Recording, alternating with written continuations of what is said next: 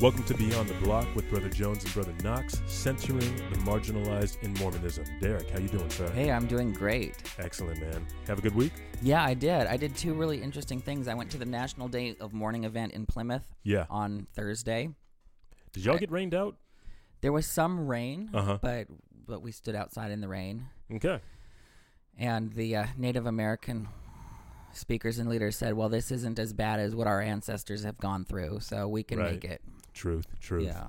That's really cool. and uh, a lot of important connecting things with climate change, um, being uh, having the native peoples be, you know, stewards of the earth and having that value centered was important. Talking about colonialism and just the European invasion of the Americas and how, uh, but there was some degree of, of hope.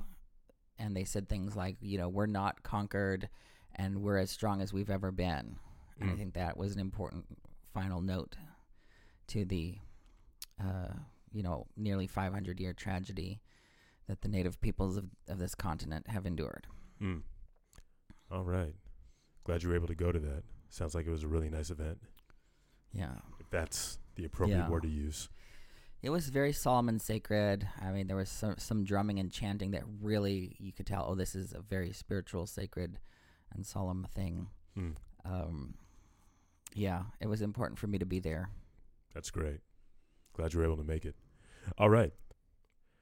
And this is your reminder that Beyond the Block podcast is a proud member of the Dialogue Podcast Network, a collective of independent, interesting podcasts who promote thoughtful, respectful, and engaging inquiry and discussion of all aspects of the LDS tradition, thought, and arts and culture. Find out more at dialoguejournal.com slash podcast network. That's dialoguejournal.com slash podcast network. And with that, let's get into the news. So, Derek, two big things this week. Right. Now, last week we spoke about BYU Idaho. For those of you who do not catch this story in the news, apparently BYU Idaho decided to reject students who were on Medicaid, basically. Like, you would not be able to enroll in classes at BYU Idaho if Medicaid was all you had. You would have to select another approved education, uh, not approved education, imp- approved insurance if you wanted to go to school there. Obviously, there was quite an uproar with uh, students at BYU or students at BYU Idaho. There were protests, there were a lot of letters written, and there were movements organized online. And it wasn't two days before BYU Idaho decided to reverse its decision, seeing that it was not a good move. And I think they even used those words that this does not represent who we are as BYU Idaho. Mhm. Did you see any more about that story, Derek? What was interesting about that is they didn't claim credit for, oh, we just randomly did the right thing. It was like, we listened to you, we made a mistake, which Mhm. which is a miracle. That, Uh-huh. that is proof positive that the age of miracles is not over. Mm. That they that the leaders said, we listened to you and we made a mistake. And I think that was very powerful. And it shows how grassroots organizing and activism can make can make a real difference. Yeah, yeah. You know, speaking of grassroots efforts, I just learned this past week. You know, so I'm a convert and I wasn't around in the 1970s. So I just learned that the quad that we have and the LDS edition of the uh, King James Bible with the footnotes and, you know, helps and everything, that that was a grassroots request. Like, because before then, there was no standard LDS edition of the Bible. Everyone just used the King James, if they were Amer- uh, English speaking, used whatever King James Bible someone else published. And everyone was on a different page, and there was no, and people were teaching, and, and then seminaries and institutes were teaching these things, and it was just really hard to teach. And people on the bottom said, hey, why don't we just do this? And it bubbled up through committees and went to the 12 and went to the First Presidency, and they said, yes, let's do it. So the fact that we're all these quads that we, we carry around with this, that's us right? That's something that we requested. So it, uh, I didn't know that. Neither did I. Yeah, That is this a- this is the 1979 edition, uh, and there was no before then no uh, King uh, LDS edition of the King James Bible. Mm. Okay, no edition of the King James Bible and no no footnotes, no. Yeah, that was the whole thing, right? There was no footnotes.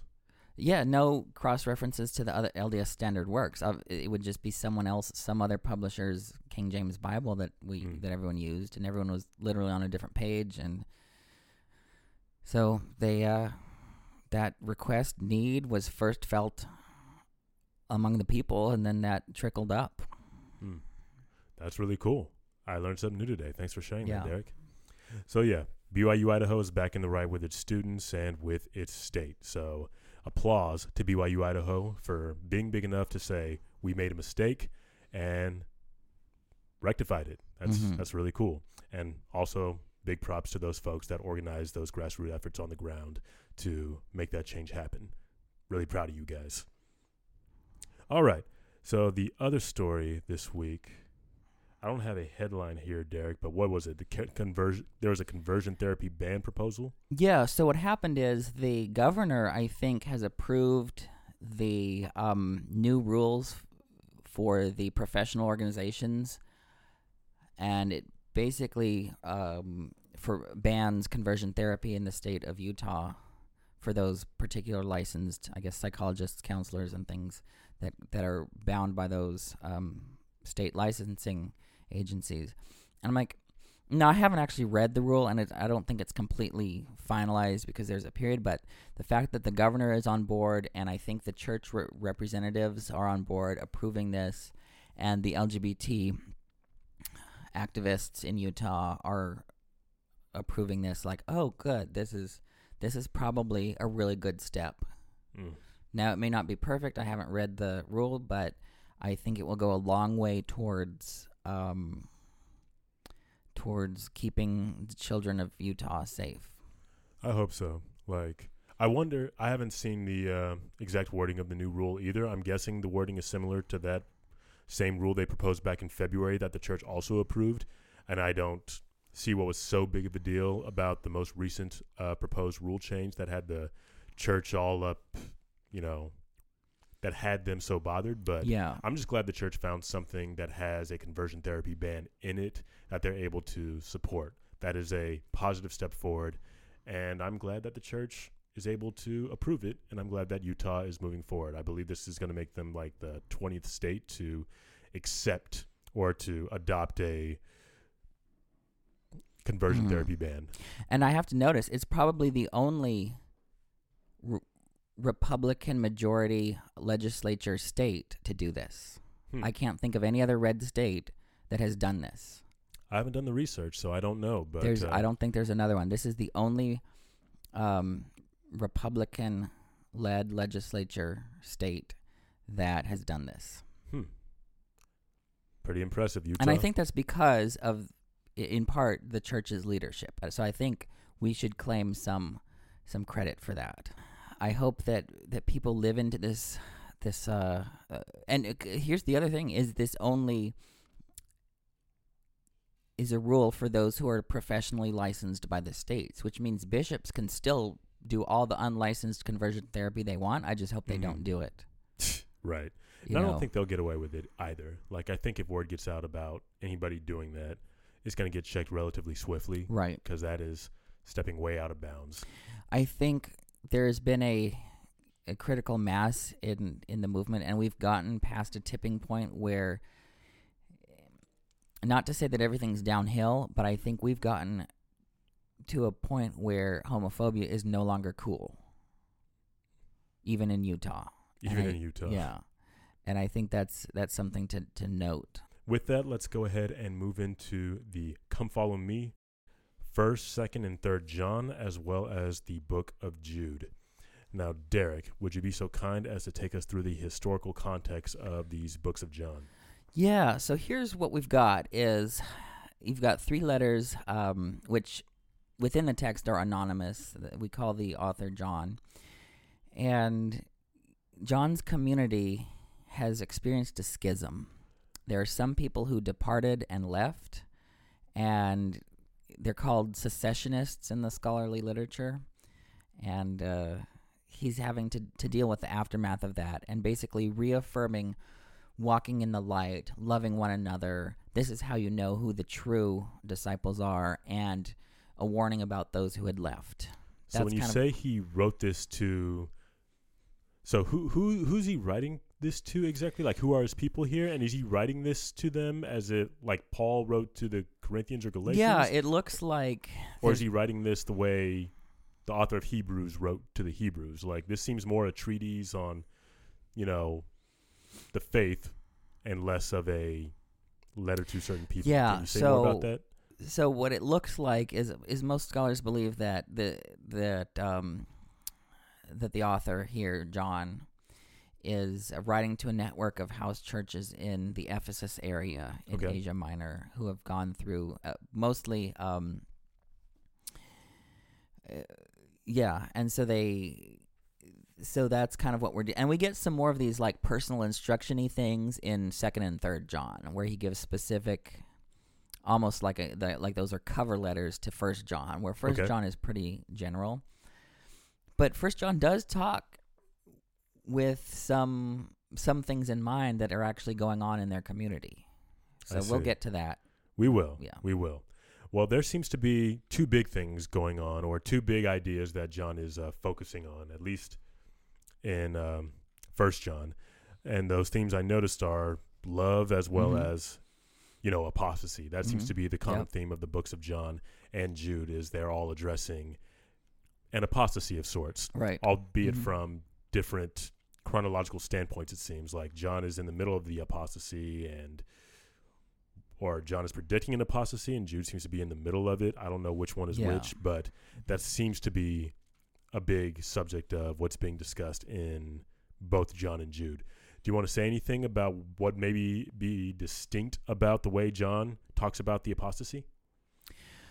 Well, I think for John, a lot of it ends up really practical, Mhm. like in terms of who you listen to and like who you welcome into your house and um, how do you live and how do you treat people and how do you recognize who to believe. I like this isn't theoretical for John. You've got a living community. He's asking them to walk in the light. God is light. God is love Mm. this is how you know it's it's all of these things um, sort of tangled together it's almost like a spiral in first john. He comes back around to the same words in different combinations to make his points. And when you get into second and third john he's got some specific directions for these communities. And i'm like yeah this is i don't think it's theoretical for uh, for the author of first i don't think it's theoretical for jude either. Right. um there's there's something else um going on there it's it's difficult to know if these are connected in any way people more scholars connect second peter more with jude and it looks Hmm. like second peter used jude as a source and that's kind of what's going on Looks like Second Peter used Jude as a yes source. yes All right. And there's no possibility that maybe they were using another work as the same source because the way it sounds like, and I only bring this up because there Mhm. was, uh, I don't remember if it was John or Jude, but one of them seemed to be pulling from an apocryphal source.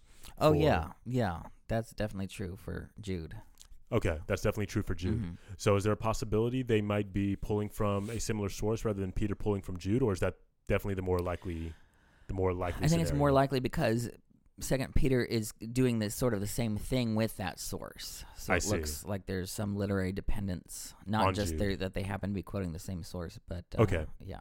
Got you. Thank you for sharing. All right. Well, if it's all the same to you, Derek, I'd really like to uh, talk about uh, talk about the conversation on love that John seems to be wanting to have, and there are a lot of there are a lot of possible themes to explore here. But the one I want to explore is found in First John chapter four, and I will start by reading verse six and reading until the uh, the relevant part stops. It reads, We are of God. He that knoweth God heareth us. He that is not of God heareth not us. Hereby know we the spirit of truth and the spirit of error. I do want to stop there for a moment because this verse really jumped out to me as a way, or it jumped out to me because I immediately thought to myself, when people speak to us and we don't hear them, or when people share with us their needs and we don't hear them, then we are not of God. I Mhm. immediately thought of the black community. I thought of the LGBTQ community in the church. Mm-hmm. I thought of how when members of that community who are just as faithful, if not more so than we are, when they speak up and share their needs with us, and we refuse to hear them or we dismiss their concerns, then what does that say about us? Like, what does it really say about us Mhm. when we don't really hear them? Something that sticks with me to this day, Derek, is the uh, is the is the insight that you shared about in in the book of Acts about how when the widows of Greece were in need, they complained to the apostles, Mhm. and the apostles received that complaint, and they called seven men who were Greek themselves to Yeah. minister to that population. They put people closest to the pain in power to be Mhm. able to address that particular situation right. because they understood this particular principle. This principle that if we are of God, he that knoweth God heareth us. So I just really want to recommit myself personally to making sure that I'm able to hear those in my community who are marginalized in some way because I would never want to assume that I know what's best for them more so than they do. Right. So next time I see somebody who is on the margins saying that they have a particular need, I need to be able to hear them because according to this verse, he that is not of God doesn't hear them. right. And I think that's very true with women in the church. Mm. Uh, it's it's very easy for men to think, oh, I've got women in my life. I kind of know what's going on. They're, you know, all of our leaders are married to women or were married to women, and it's, it, it just seems like uh, women should theoretically be so embedded that everyone knows what's- what's going on, but that's not how it happens. Right. You've got this false comfort that says, "Oh, I've got these women that I love and care about." And you've still got tremendous ignorance about exactly what the pain is, what the problem is. There's a name for this, by the way. Like, I don't think it's okay, and I don't know the name of it. It's something with the word proximity in it, but it's basically this fallacy of proximity. This idea that just because you are close to a member of a marginalized group, that you can't be bigoted toward that marginalized Right. group. Right. For example, people saying, "Oh, I'm married to a woman," or "I have sisters, so I can't be mm-hmm. misogynistic." Or I'm dating a black man. Uh, yeah, That that that my personal favorite. I got a black friend, but anyway. Yeah. Sorry, I didn't mean to interrupt. Um, but yeah, so that that is a good point. Uh, we need to, and the, whole point of First John is about community anyway, about how we treat one another, how Yes. we reflect God, and how we can't say we know God if we don't love and serve one another. Mm-hmm. Big one, and that brings me to uh, verse verse eight. It says, "He that loveth not knoweth not God, for God is love." And this is another thing that stood out to me simply because I'm just trying to recommit myself to being able to love fully and honestly and love in a way that's pleasing to God because I mean that's kind of a stern rebuke. If you don't love other people, then you can't say you love God. We've talked about this before, Yeah. Derek, and I think John in his other work actually may have said this. Uh, and you know that first book of John we read at the beginning of the year, but it bore repeating apparently, and John actually repeated himself quite a few times here Mhm. with regard to this teaching of love. It's just this notion that we can't say that we hate a person or that we or that we don't love somebody or a member of a particular group or a whole particular group while saying that we love God as well. And I I think it's it's important to notice what metaphors Paul is u- uh, uh, I'm sorry John is using here. He's saying God is love, God is light. He doesn't say God is doctrine or God is institution or God is obedience or, or any of these other things that are actually good things. Yeah. Love and light and truth. This is the core of what God is. And when we make decisions in community, that should be our touchstone by which we we decide everything, I think that's my love. I think that's my biggest takeaway from this whole thing is that love is the principle upon which all righteousness, all law rests. Mhm, And right. that is probably the most important thing we as Christians can take away from the gospel of Jesus Christ is that love is that love is foundational to the entirety of the law of the gospel of Jesus Christ. yes. I, I really could just end there with Oh. what I gained from with what I gained from the love conversation as far as John is concerned. Um, I, I guess the only other thing I want to bring up from any of John is any of the books of John is um, the this idea about overcoming the world. I, I said I said this before the show started, Derek, but I've been pondering this quite a bit. What overcoming the world means, and I think on an intuitive level, I get the principle of overcoming the world, but I've really struggled to articulate how this has been hitting me and what it's meant to me. And I, Mhm. I would imagine that this means a different thing to everybody who internalizes this teaching.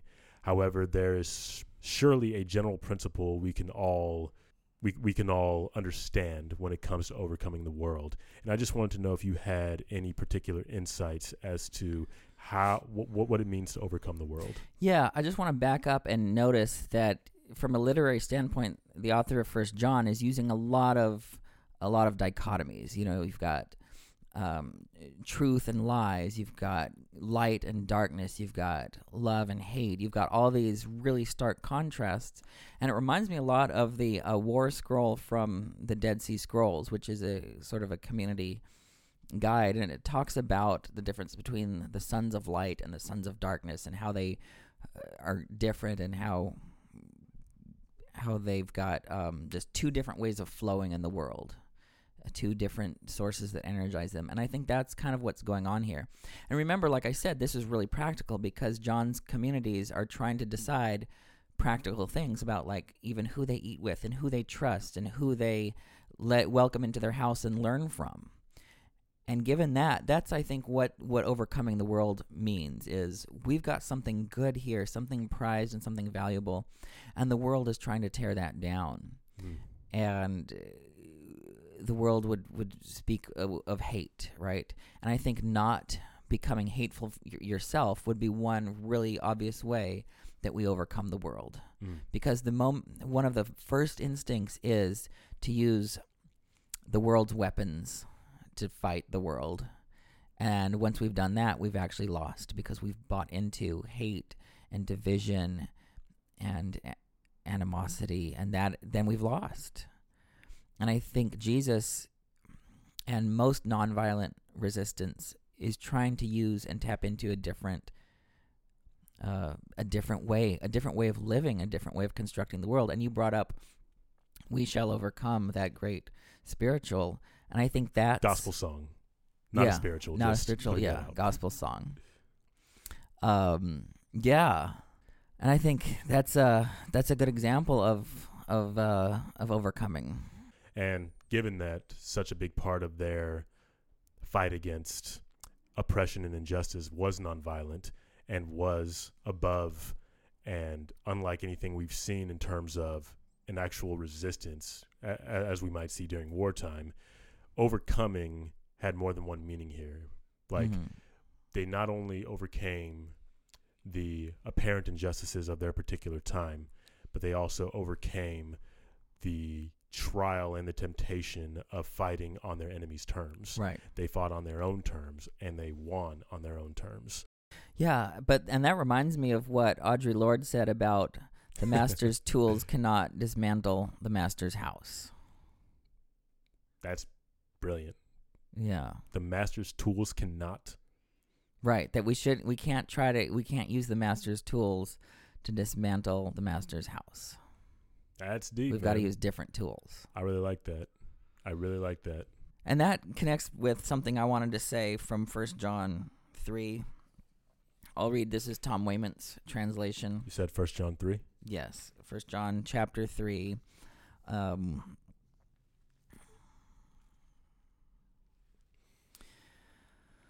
starting with verses 1 through I'll do 1 and 2.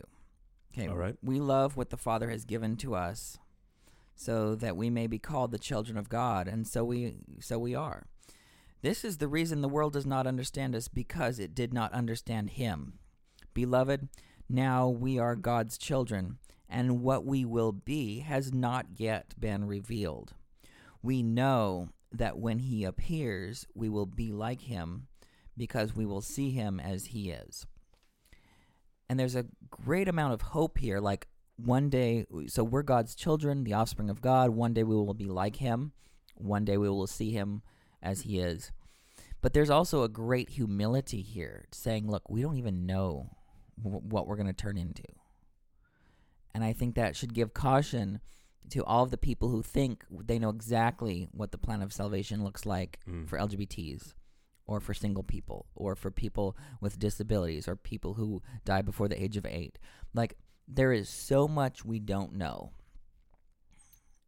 that we that once you try to claim you know exactly what it's going to look like. That's when you you run into an arrogance that is not found anywhere in the scriptures. You have a great sense of awe and respect and humility in the face of we don't we can't even understand what we're going to be like. And i think when we're all exalted we're going to be uh it, that is such a great gulf between where we are and where we will be that the differences between us now will seem small compared to the difference between us now and us when we're exalted. I don't know if that makes sense. Yeah, it makes sense. Right, but like uh, the life of a straight person here on earth and the life of a gay person on here on earth are both very similar compared to what an exalted life will be like. Mm-hmm. Not that those differences will be erased, but the fact that coupled with eternal glory, somehow pe- people make it look seem like a gay person on earth is really far away from a straight person on earth who's just just underneath an exalted straight person, right? Mhm. There's just a little bit, and and but it's the other uh, the other.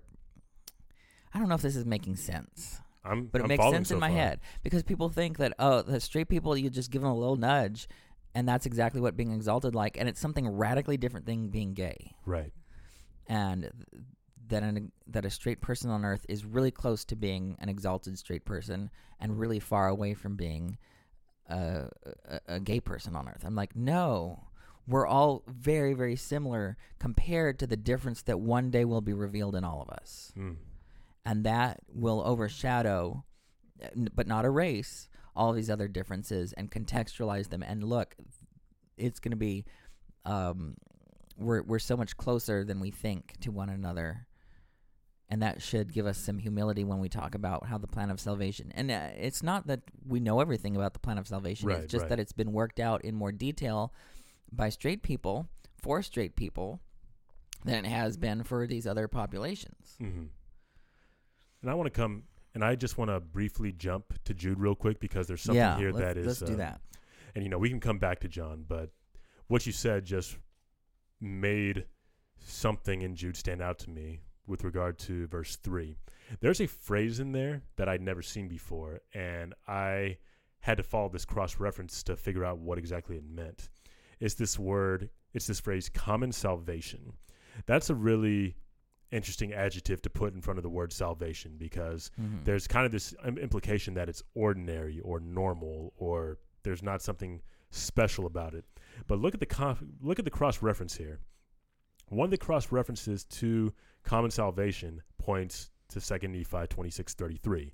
And for those of you who aren't familiar with this verse, I'm sure you've heard it before. This is I'm, I'm just going to read it. For none of these iniquities come of the Lord, for he doeth that which is good among the children of men, and he doeth nothing save it be plain unto the children of men. And he, in, this is the important part right here. He inviteth them all to come unto him and partake of his goodness. And he denieth none that come unto him, black and white, bond and free, male and female. And he remembereth the heathen, and all are alike unto God, both Jew and Gentile. What this word common means is that it's accessible to everybody everybody has access to salvation. Now, Derek, even though you say that we haven't necessarily worked out what salvation is going to look at look like Mhm. for members of the LGBTQ community, and we have more details about that for uh, people who are straight and otherwise abide heteronormative standards. What we do know is that salvation is in fact accessible to everybody Mhm. because that's the way God Mhm. intended it. Mhm. He intended it to be accessible to everyone. When he's when we read that phrase common salvation, all we need to understand is that salvation is intended for everybody. And though certain people have more details than others, what we do know is that it is for everyone and it is intended for everyone to have access. Yeah. So so the Greek word here is um, koines. um, tes koines hemon soterias, our common salvation, and it really means uh, that w- which we share that we have in common. Now, this word also can mean ordinary or secular, but it it but it also means um, that which we share that we have in common that we um, this communal thing. So it's our it's this Jude is writing about the salvation which we we share with one another that we have together. Yes. And Yeah. that that feeds directly into the cross references that you have have uh, noted. Yeah. Thank you for sharing that. I was a I meant to ask first what that word meant or what Greek word that's translated from because I, I suspect that the word might have been different, but you said it's actually the same word that can be translated in two different ways.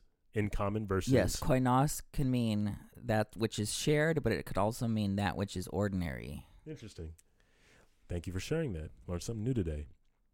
So anyway, is there is there more you want to cover in John? Because I really just wanted to jump to Jude briefly for for that particular conversation because what you said just fed so well into that uh, thought that I had. Yeah, that's all I. Well, that's all I have to say about Jude for right now. But what else was I going to say about? Um, Yeah, there was uh, I think one or two things we wanted to discuss in discuss in John. We wanted to talk about uh, Diotrephes. We wanted to discuss that. Is this an appropriate time to do that, or was there one more thing we wanted yeah, to? let me just go um, and talk about.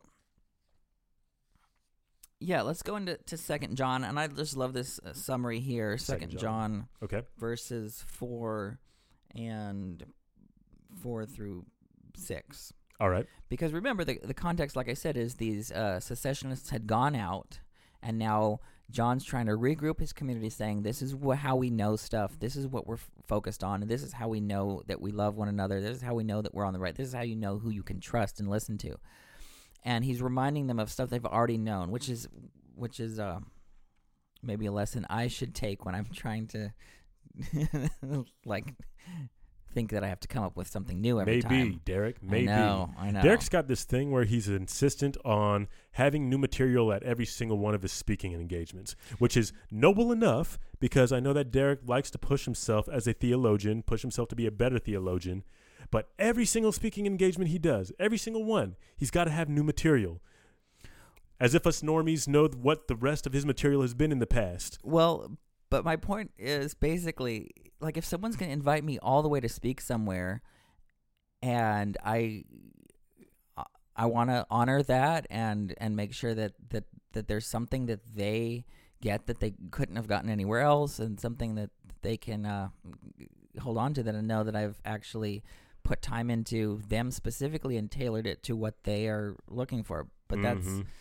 And uh, my counter argument to that was, and I think I said this last time, was that if I invite Justin Timberlake to perform at my birthday party and he performs Man in the Woods, I'm going to be pissed. I don't want that new stuff.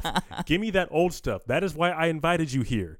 Give me what I know. Give me what I want. but I'm not an artist. You're I'm not an artist. You're a theologian. Yes. I, I know they're different, but Right. the whole. I mean, you see what I'm saying? I like, get what you're saying. people I get, invite you'll get you. the same spirit from me, but it will just be a new angle on something. But anyway, let's get back to. Derek doesn't want to have this conversation anymore, and that's that's fine. um. So yeah, Second John verses four through uh, six. I rejoiced. Okay, and this elect lady. So scholars think it could be one of two things. One is there's an actual woman who's a church leader, or it could be a symbolic way of talking about a congregation as a woman and her her children being the people in it. We've seen that before, yeah. Yeah. Okay.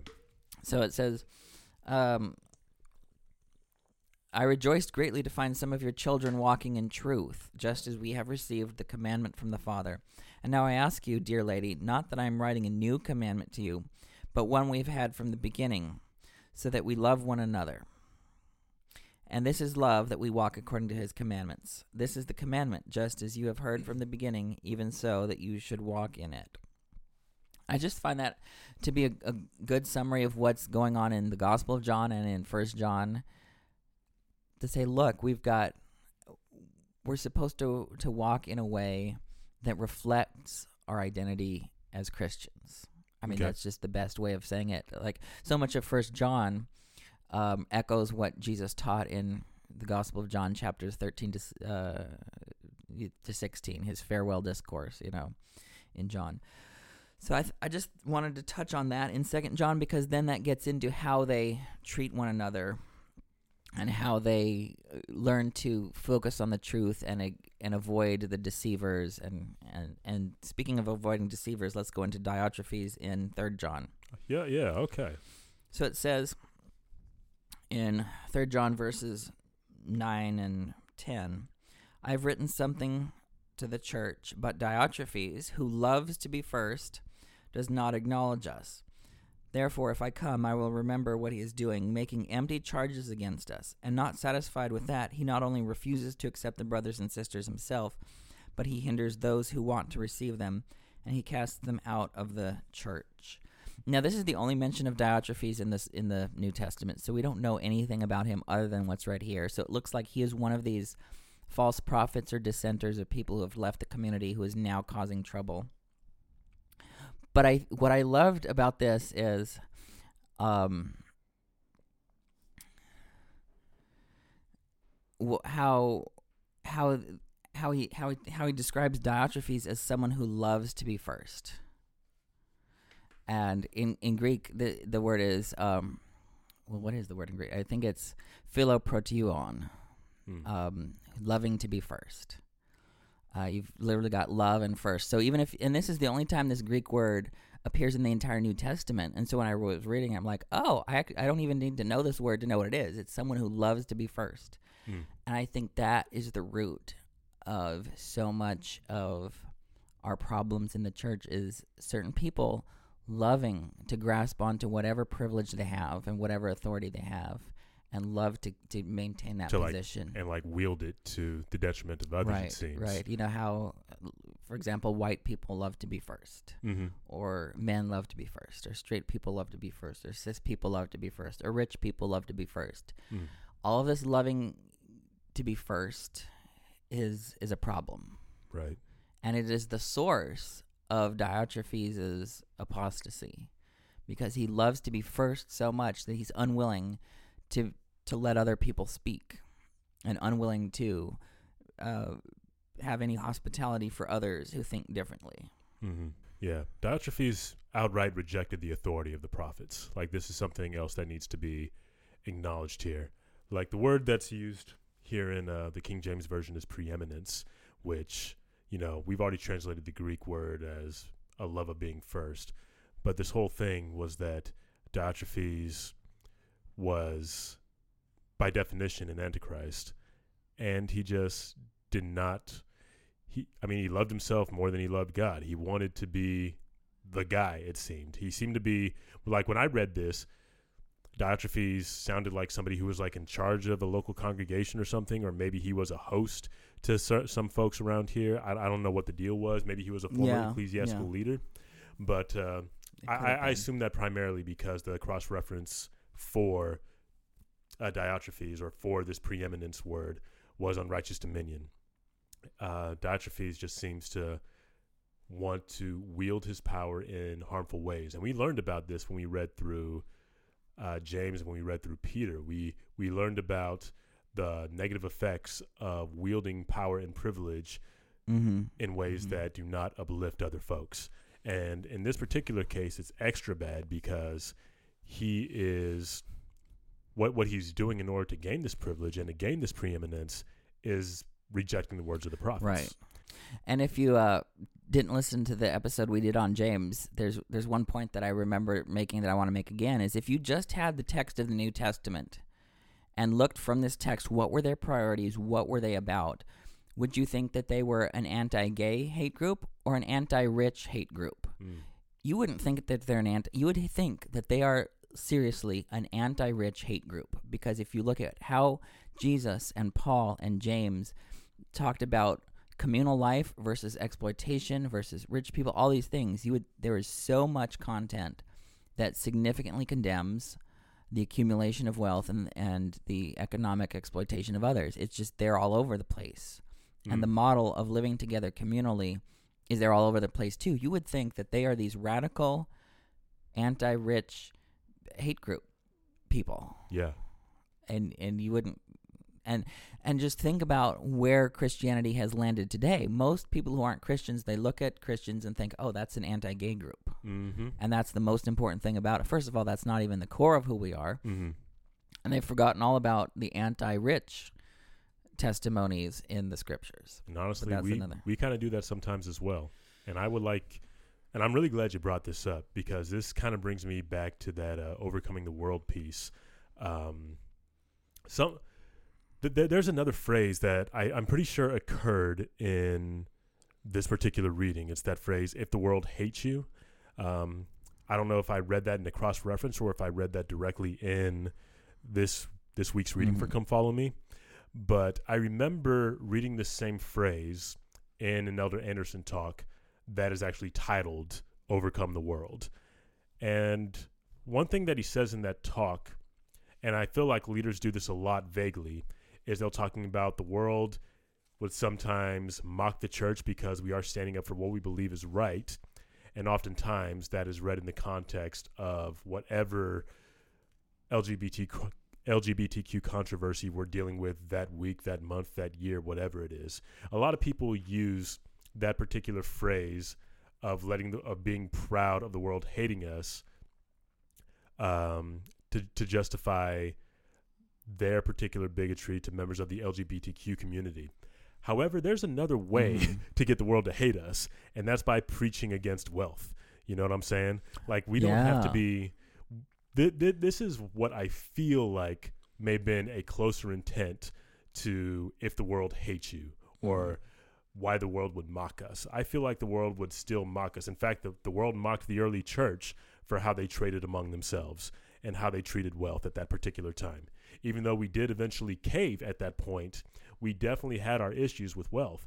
And if you want to get the world to hate you, I guarantee you, preaching the anti wealth messages of the scriptures are a way to do that. We don't have to hate gay folks. We don't have to hate brown, black and brown folks. We don't have to hate immigrants. We just have to hate the rich. And I feel like we would get plenty of worldly hate. You know what I'm saying? And um, I, again, I said this last week when we discussed John, or two weeks ago when we discussed John. But um, I feel like a big reason we don't have a lot of sermons centering around the words of James is because of how radical they are and how we discuss the wealth, how we gain wealth, and how we Mhm. uh, how we wield wealth and treat those who have wealth. You know what I'm saying? So um, yeah, there are um, th- th- there are several things to be said there about what the world would hate us for, or how we can overcome the world, the Mhm. temptations and Yeah. trials, and that particular temptation and trial being wealth, as opposed to an affirming attitude of. LGBTQ folks. Yeah, and I, I don't, I don't even remember if, because because we, I don't know if we talked about this, but in First Timothy six is that's where you've got the famous passage that the love of money is the root of all kinds of evil. Yes, and I don't know if we talked about that, but it's, but but this is all over um, the Bible. But you're right about, and I think let's talk about this this getting a little bit of a an ego boost from being a persecuted minority. All Like, right. there is, there is that but there's there's two ways to be a um a minority that's despised by the world is one is believing having something as a minority belief because it's ahead of its time and having something that's a minority belief because it's behind its time and it's obsolete right you're gonna Mhm. always gonna have this you're gonna have uh for example uh copernicus. You know he said well the earth goes around the sun. And he was one of the few people saying that. And so he was people didn't like him. And Mhm. galileo people didn't like him because Right. he was he was in the minority. Okay? But they were in the minority and they were ahead of their time. Yeah. right? And we all caught up with them. Yeah. and now they're right. See that's good. It's not good for example to be a geo you could be a laughed at geocentrist right now if you wanted to be and say well the earth is fixed and the sun goes around the earth. And yes you would be a mocked minority but that's because you're behind the times right, Right. everyone else has moved on. And so what what i think is people what we should do is be prophetic. We should be ahead of where the world is and we should be persecuted for being ahead of our time not for being behind our time. Yeah. And I think we're ahead of our time on things like refugees and and the environment, right? Mhm. We've we've got to we as Latter Day Saints, But then there's this cultural emphasis that makes us want to be behind the times on things like LGBTs or, or race. And I'm like, no, you don't get heavenly cookie points or whatever they are. Heavenly cookie points. Outstanding. You don't get heavenly cookie points. Like God is not pleased for you stubbornly holding on to something long after it's disproved just that you can be um, a, a despised uh, minority opinion holder. Mm. Like no, no. You get points for taking a risk and and saying something that's unpopular because it's ahead of its time. You don't get any points for saying something unpopular when it's behind its time, Mm, when it's already long disproven. That's a great point. And I think we should we should look at that. Like where can we be ahead of our time? Mm. We should have we should have been the first Should have been. uh in to lead the you know to help lead the civil rights movement. We should have been the first on on the LGBT things. You know. Yeah. So that's think about that. You don't get you shouldn't get any heavenly cookie points Heavenly cookie points. for for saying something unpopular when it's already behind its time and it's had its had its chance to to, to prove itself and it hasn't. yeah. Yeah. Right.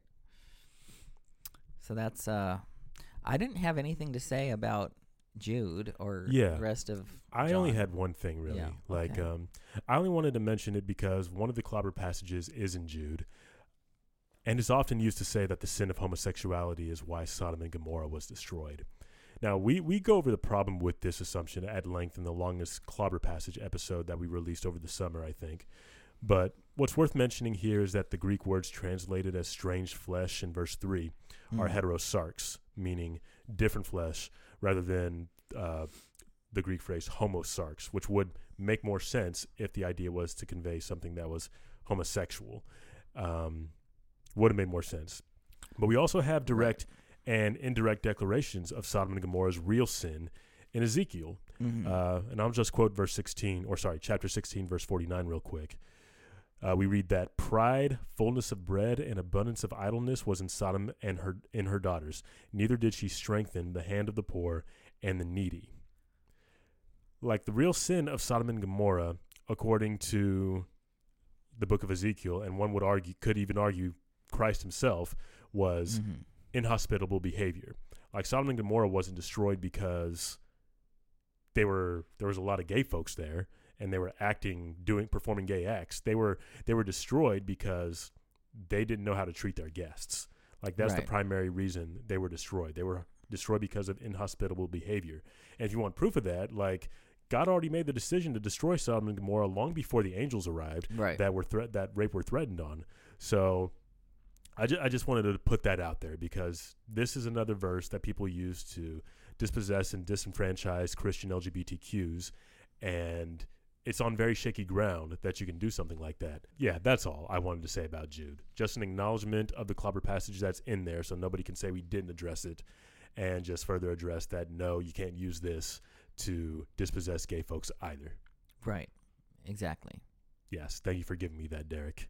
Do you have anything uh, else in John or Jude that you want to bring up before No, we? I don't. There's just so much we could talk about. There's a lot in the books of John and in Jude. Like there's really so much theology in this short, uh, short group of scriptures. So I really encourage you guys, if you didn't get a chance to go through this in more depth, Mm-mm. please do that because there's really a lot in here, and we'd be anxious to receive your thoughts about this as well. Like, by all means, send us messages, tweet Yeah. at us.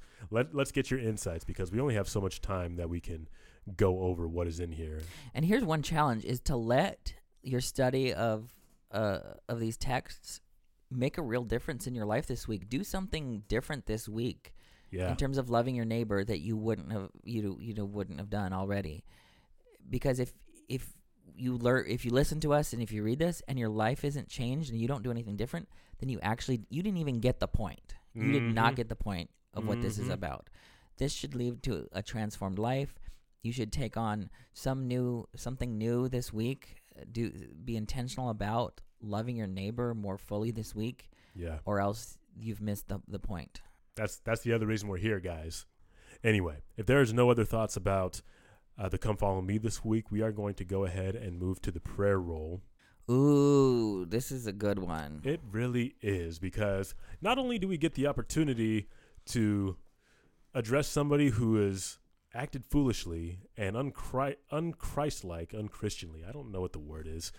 I apologize. But we also get to lift up some people who responded appropriately to this awful situation. For those of you who didn't hear the story, I'm coming after this substitute teacher in Utah. What happened was a substitute teacher decided to ask her fifth graders what they were thankful for this holiday season.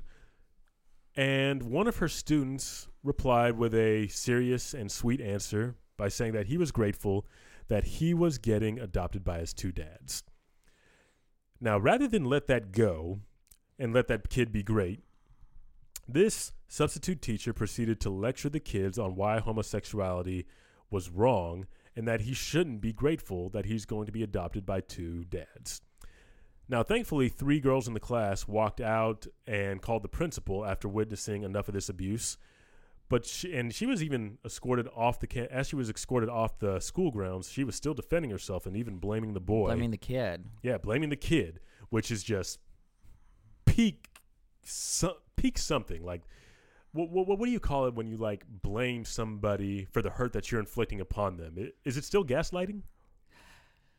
I don't know. I don't. Okay. I don't know what it is, but it definitely is vic- victim blaming. Yeah, it's definitely It's victim blaming. Something not right. It's uh. Yeah. So, somebody give me this word if it exists, but yeah, some victim blaming going on here. Now, I got a lot of questions about this particular incident. Now, I, I will say that she was a substitute teacher in Utah, and I was a substitute teacher in Utah. I didn't have a teacher's license. I only had basically a background check and had to submit my resume. That's Yeah. really all it took for me to become a, uh substitute teacher in Utah. I just had to submit to a background check and verify my education, which wasn't very much. All I had was a bachelor's degree in uh, psychology, and you didn't even need that to be a Yeah. substitute teacher. So I, I just want to say it probably doesn't take too much to be a substitute teacher out there. But how did this woman get hired here without being flagged for some suspected bigoted behavior? How did she not like do they do they not train them on how to you know operate properly in a public school? Like this is a public school where this happened in 2019 and this woman still felt like she could safely echo some unpopular viewpoints in a public school classroom. Like that's a problem. Like why did she feel okay sharing those views in a public school where you know that kind of speech is not allowed? And why did you have to defecate on someone else's happiness because you didn't agree with it? And why did you have to do that to an 11-year-old boy? Right. Like why? Does she does she have any idea what kind of psychological trauma or damage she could have done to this young man? Like something that really stood out to me in this story and something that I can really relate to is that he dealt with this abuse so that he wouldn't have to deal with any more trauma. Like what this boy said was, I didn't want to speak up because I didn't want my parents to not adopt me. Like the Yeah. process, the process wasn't finalized, and apparently this boy already had two failed adoptions before. Yeah. Now, if you talk to anybody who's experienced any kind of trauma, there are people that would endure more abuse if it meant that they didn't have to endure any more trauma. This is something that resonates hard with me as a black person, and I feel like anybody who just wants to hold on to privilege or gain any kind of access. Like, um, I know that as a black person, if somebody says something questionable, and this just happened this morning, like I was training in the temple. I was getting training in the temple, and one of the older temple workers felt it appropriate to say something about. He, he, in essence, was shocked that a black man, that he was able to feel the spirit so powerfully from another black man. And I wanted to say something, but I was in the temple. I was training. And I knew that if I said something, that I might set back his opinions on what black people can be in terms of our general demeanor. You know what I'm saying? Like, what I'm trying to say is there are a lot of black people who don't want to speak up for themselves in moments of racism because we know how that's going to affect us. It is very taxing to defend your own humanity, and it's very difficult to do that in a way that is going to appease a white mainstream audience who already doesn't respect your humanity. This is why allyship is so important. And you know, I'm Mhm. going to come back to that. I'm going to come back to that in a second. Yeah. But um, speaking of speaking of uh, allyship, I did want to take a moment to acknowledge the three young ladies in this class who advocated for this young man. Like, apparently, this lecturing went on for like a good 10 minutes or 30 minutes. I've seen different reports say different things, but they repeatedly asked the teacher to stop, and eventually they walked out of the classroom and they got the principal. And um, again, this illustrates why allyship is so important. One reason this young man didn't speak up is because he didn't want to risk losing that potential privilege Yeah. of having, you know, parents. And allies bridge that gap between the privileged and the marginalized by disrupting the solidarity that allows systems of oppression to abuse and traumatize the marginalized. So like when that's when that solidarity is challenged, then bigotry is far less likely to move freely. For example, I had a uh, white acquaintance one time who um, called out one of his white friends for telling a racist joke. And he told me that so far as he's concerned, at least when he was around, that white acquaintance never told another racist joke, Mhm. which is pretty powerful when you really think about it. Like a lot of people, and particularly in homogenous cultures like Utah, feel comfortable saying a lot of the things they do about black and brown folks or about gay folks because they think everybody around them feels the same way that they do. But by disrupting that solidarity, by speaking up on behalf of the marginalized, you are sending the message that, hey, not all straight people think like this, or hey, not all white people think like this. And that makes the people that hold those opinions far less likely to share them in spaces where there are people that look like Mhm. them or love like them. Because now they're aware of the possibility that somebody may call them out, regardless of the things they share in common. So, allyship, super important part of why homophobia thrives is because every is because of this assumption that everyone around you thinks the way that you do. And this is why I think that woman, this substitute teacher, felt comfortable sharing her views on homosexuality in front of this class. There was two things at play here. One was the assumption that everybody thought like her, and two was the fact that she was in a position of power. These were children. These were 11-year-old fifth graders. Yeah. So, of course, her being an adult and in a position of power, she has like that's just an intoxicating mix of you know privilege that just allows her to feel like she can spew her homophobia. You know what I'm saying? So, but anyway, these 11-year-old girls, they challenged her and got that teacher put out. And my hat goes off to those young ladies. I know I wouldn't have had that courage to do anything like that when I was 11 years old. Like I was not I was not that kid. So, um, oh, and the last thing you talked about love and light earlier from uh, the book of First John. They they really illustrated a point that John himself made in chapter two of this week's "Come Follow Me," and that's the idea that light dispels darkness. Right. Light. This is light dispelling darkness in the name of recognizing the humanity of LGBTQ families, and that was super. Man, that was super powerful. That made my heart smile. But And it just takes one dissenting voice to change the whole room. one voice. One voice. It's like when you, no matter how dark a room is, if you just light one candle, you can see that candle everywhere in the room. Mm-hmm. Um, and it, it just, it just really is powerful. So don't, don't be afraid because, uh, you know, greater is he that is in us than he that is in the world, as First John says. Mm-hmm. There's, there's something, there's a power behind us. Mm-hmm. And I just, yeah, I just don't know what was in the mind of the substitute teacher because here's the thing: I've been a substitute teacher for a, quite a long time myself, um, previously, and like I know, because you know your job is there's no job security. They don't even have to fire you. Can they? They can just Not decide not to not to give you any assignments or Right. just to, there's like no there's no uh security there. And so if you say something that makes people uncomfortable, you might not be called back. And I'm Right. like, that's that's the real. And I don't know why she thought she could get away with this, Mm-hmm. but fortunately she didn't. Um, but she definitely would have gotten away with this in the 1950s. Certainly. Right. Every they she could have said that, and everyone would have had her back. I mean, she could have gotten away with this In the ten years ago. yeah, probably yeah. Yeah.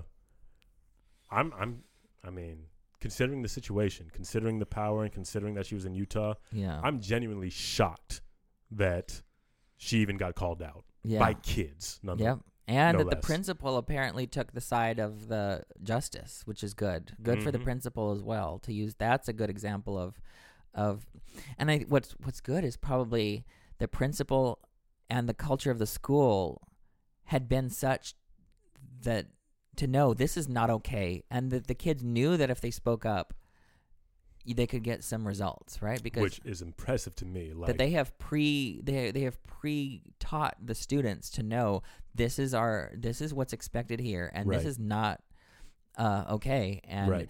and they knew they were they knew because there's places where they would they know that they could go to the principal and they wouldn't get anything done Definitely. right but the principal was was out there in front of the problem Yeah. and i think that's Yep. what um, good leadership is about is getting getting out there in front of the problem so that people know that you will have their back when when before it even happens Yep. Anyway, prayers up for that substitute teacher. Like, hopefully, she gets some compassion and finds a, I don't know, finds another job where they're gonna be cool with that nonsense. But really wanted to raise up those young ladies for making this a far less damaging situation than it could have been, and likely would have been ten years ago if they weren't there. Um, yeah, that's all I want to say about that this week. Uh, Derek, any housekeeping items or anything else you want to say about this before we proceed? Nope. Just keep keep listening and uh, sharing, and let us know what you want to hear from us, and uh, just spread the word. Yeah. One day left on the survey, everybody. One day left. So, but it just occurred to me by the time this le- episode drops, Ups- it's yeah. going to be less than eight hours, but Oh well. that's life. we got like, we got plenty of respondents on it, but a few more wouldn't hurt. You know what I'm saying? So if you haven't filled out the survey, you can find it on our website at the top of, uh, at the top of the, what, what, what do they call that thing? The menu bar? the header. maybe? header, I don't yeah. know.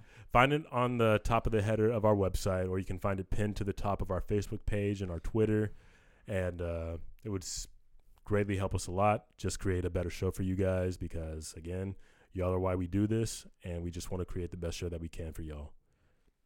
Okay. Bye, everyone. Take care.